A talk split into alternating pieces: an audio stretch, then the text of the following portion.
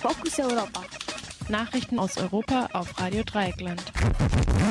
Die Fokus Europa Nachrichten für den 1. April 2020. Zunächst der Überblick. Frankreich, rund 4000 Gefangene wurden wegen der Corona-Pandemie befreit. Thüringen. Jena und Landkreis Nordhausen verhängen Vermummungspflicht gegen Corona. Luxemburgs Außenminister fordert Ausschluss von Ungarn aus EU-Institutionen wegen Notstandgesetzen. In Frankreich sind in den vergangenen zwei Wochen knapp 4000 Gefangene vorzeitig aus der Haft entlassen worden. Darauf haben sich Richterinnen, Staatsanwälte und Gefängnisleitungen verständigt. Diese Freilassungen sollen das Risiko etwas verringern, dass die strukturell überfüllten Gefängnisse zu einem solchen Herd für die Corona-Pandemie werden. Noch vor zwei Wochen gab es rund 70.000 Gefangene in Frankreich. Mittlerweile sind rund fünf Prozent der Gefangenen vorzeitig freigelassen worden.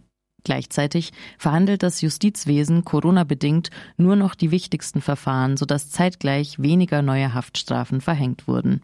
Die vorzeitigen Freilassungen sollen auch in den kommenden Wochen fortgesetzt werden. Unter dem in Frankreich verhängten Gesundheitsnotstand dürfen Staatsanwältinnen eigenständig über eine Reihe von vorzeitigen Freilassungen entscheiden. Bei Haftstrafen unter fünf Jahren dürfen sie beschließen, dass die Gefangenen die letzten zwei Monate ihrer Haftstrafe nicht mehr im Gefängnis verbringen, sondern im Hausarrest.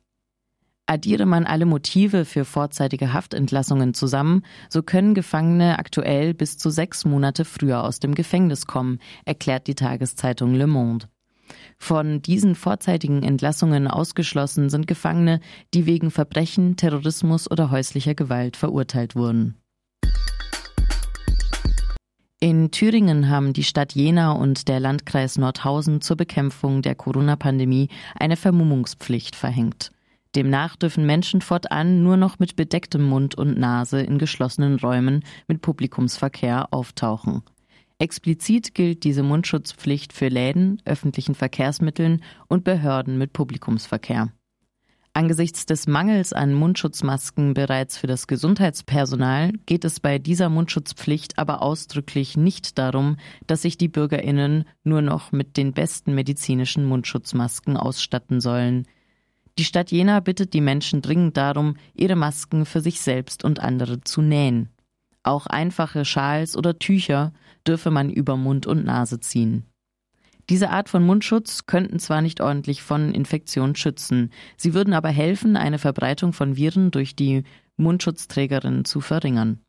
Das sei wichtig, gerade in geschlossenen Räumen, in denen man sich aus Platzgründen nicht an die Abstandsregeln halten könne, argumentiert der Jenaer Oberbürgermeister Thomas Nitsche von der FDP. Thüringens Gesundheitsminister Heike Werner von der Linkspartei hingegen kritisierte die Mundschutzpflicht, weil sie ein falsches Gefühl von Sicherheit gebe. Luxemburgs Außenminister Jean Asselborn fordert den sofortigen Ausschluss der ungarischen Regierung aus den Entscheidungsprozessen der Europäischen Union.